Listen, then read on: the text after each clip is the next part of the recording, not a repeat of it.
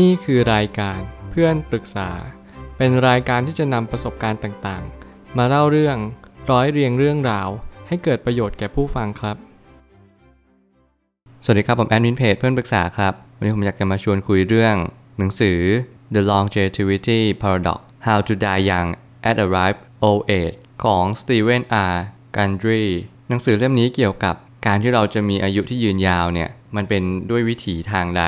เราจะมีอายุที่ยืนยาว เพียงเพราะว่าเราอยากที่จะมีอายุที่ยืนยาวเพียงเท่านั้นหรือเปล่า หนังสือแนววิทยาศาสตร์เกี่ยวกับอายุวัฒนะเนี่ยเดี๋ยวนี้มาเยอะมากๆ ซึ่งผมก็อยากจะแนะนำทุกคนว่าอยากให้ทุกคนลองหาดูสำหรับใครที่ต้องการเกี่ยวเรื่องสุขภาพที่ดียิ่งขึ้น หรือว่าตอนนี้กำลังป่วยอยู่ ในอนาคตฉันอยากจะแข็งแรงมากขึ้น หรือแม้กระทั่งอยากให้คนที่เรารักแข็งแรงมากขึ้นตามเช่นเดียวกัน เราก็ต้องหา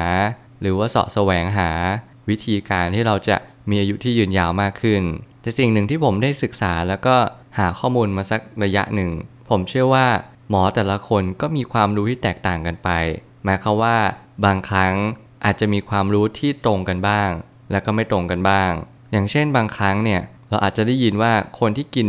เกี่ยวกับธัญพืชบ่อยๆ มีอายุที่ยืนยาว แต่บางทีเขาอาจจะไม่แนะนำธัญพืชที่ปรุงแต่งด้วยการปลูกแบบวีแกนก็ได้ หรือว่าปลูกแบบใช้สารฆ่ามาแมลงอะไรแบบนี้เป็นต้น สิ่งเหล่านี้มันคือดีเทลเล็ก ๆ ที่เราอาจจะต้องพิจารณาว่า สิ่งที่เรากินไปเนี่ยเขากำลังปลูกด้วยกรรมวิธีใด หรือเขาพยายามจะสื่อให้เราเห็นว่าบางครั้งการที่เรากินหรือว่ารับประทานอะไรลงไป มันคือไขมันอิ่มตัวหรือเปล่า มันมาจากธรรมชาติจริงๆไหมหรือว่ามันเรียกว่า plant based ที่มันอาจจะเอา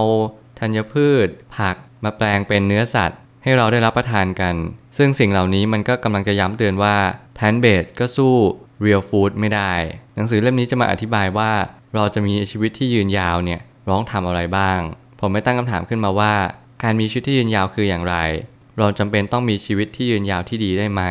ในความหมายก็คือชีวิตที่ดีและชีวิตที่ยืนยาวเนี่ยมันควรจะคู่กัน หมายความว่าถ้าเกิดสมมติเรามีชีวิตที่ยืนยาว แต่หากเรามีชีวิตที่ไม่ได้สร้างประโยชน์ หรือคุณธรรมให้กับชีวิต เราก็ไม่มีคุณค่าให้เราจะอยู่ต่อไป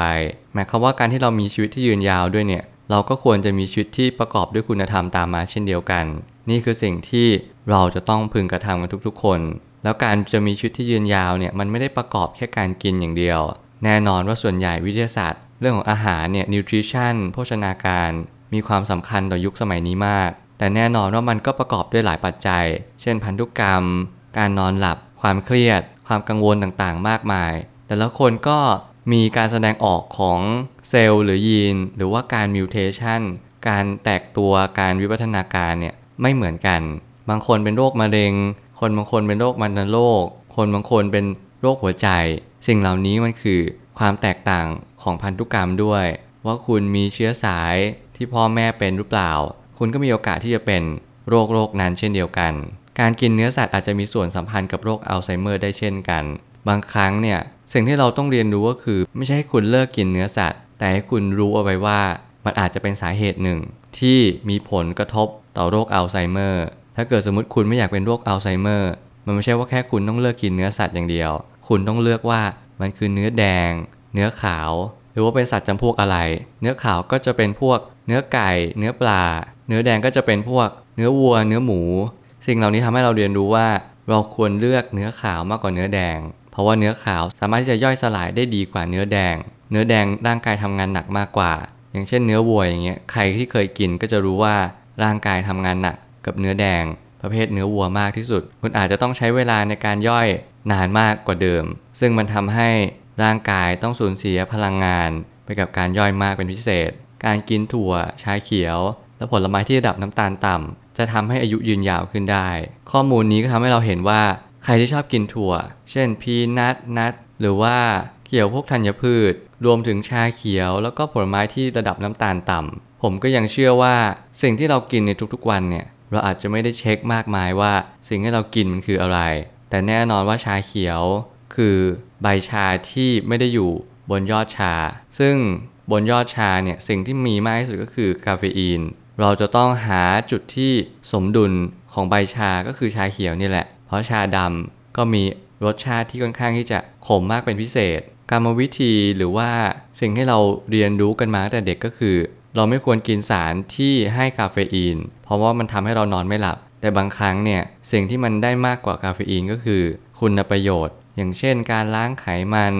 การทำให้ร่างกายเนี่ยปรับสมดุลมากยิ่งขึ้น การกินของมันๆเยอะ เราก็ควรจะกินของที่มันแสลงกับความมันๆ อย่างเช่นชาเขียวเป็นต้น สิ่งเหล่านี้มันทำให้เราเข้าใจมากขึ้นว่าร่างกายจำเป็นจะต้องปรับสมดุลให้มากยิ่งขึ้นเหมือนหยินและหยางที่ถ้าเรามีความสมดุลมาก ร่างกายก็จะตอบสนอง ในแง่คุณประโยชน์มากเช่นเดียวกัน อาหารกลุ่มวีแกนก็อาจจะมีสารแอนติไบโอติกประกอบด้วย นั่นหมายความว่ายังคงมีสารเคมีอยู่นั่นเอง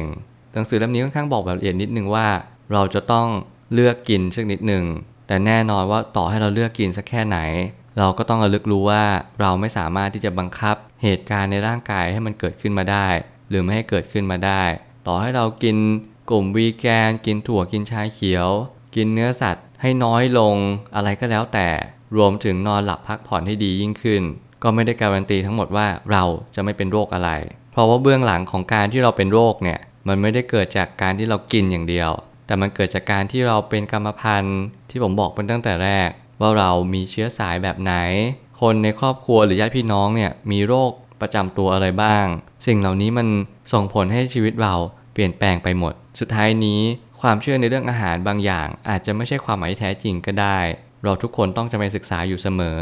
เราจะต้องศึกษาเรื่องอาหารอยู่เป็นประจำหนังสือแต่ละเล่มมีสิ่งที่ตรงกัน แล้วก็ย้อนแย้งกัน แต่สิ่งที่สำคัญที่สุดไม่ใช่ให้เราเชื่อหรือไม่เชื่อ แต่ให้เราพิจารณาว่าชีวิตเราพอที่จะปรับตัว ให้เข้ากับสถานการณ์แบบไหนได้ การกินให้พอดีนอนหลับให้เพียงพอ นี่คือมาตรฐานสากลมากๆ คุณไม่จำเป็นต้องมีชีวิตที่ยืนยาว เพราะว่าคุณกินถั่วทุกวัน คุณไม่กินของไหม้ไม่อดหลับอดนอนแล้วก็ไม่เครียด แต่จริงๆ สิ่งที่สำคัญกว่านั้นก็คือ คุณอยู่กับปัจจุบันมีสติ พยายามฝึกสมาธินั่งสมาธิตามเวลา ผมเชื่อว่าสิ่งเหล่านี้มันช่วยให้เรา มีชีวิตที่ยืนยาวอย่างแท้จริง เราไม่จำเป็นต้องไปบอกว่าเราไม่เครียด เพราะว่าการที่เราบอกว่าเราไม่เครียด คือการบังคับความเครียดให้ลดน้อยลง ซึ่งมันเป็นไปไม่ได้ การฝึกสติการมีสตินั่นคือหนทางที่ช่วย ให้ชีวิตเราดียิ่งขึ้นอย่างแน่นอน แล้วมันเป็นสิ่งที่เป็นยาอายุวัฒนะอย่างแท้จริง ผมเชื่อว่าทุกปัญหาย่อมมีทางออกเสมอ ขอบคุณครับ รวมถึงคุณสามารถแชร์ประสบการณ์ ผ่านทาง Facebook Twitter และ YouTube และอย่าลืมติด Hashtag เพื่อนปรึกษาหรือ f r ร e n d t a l k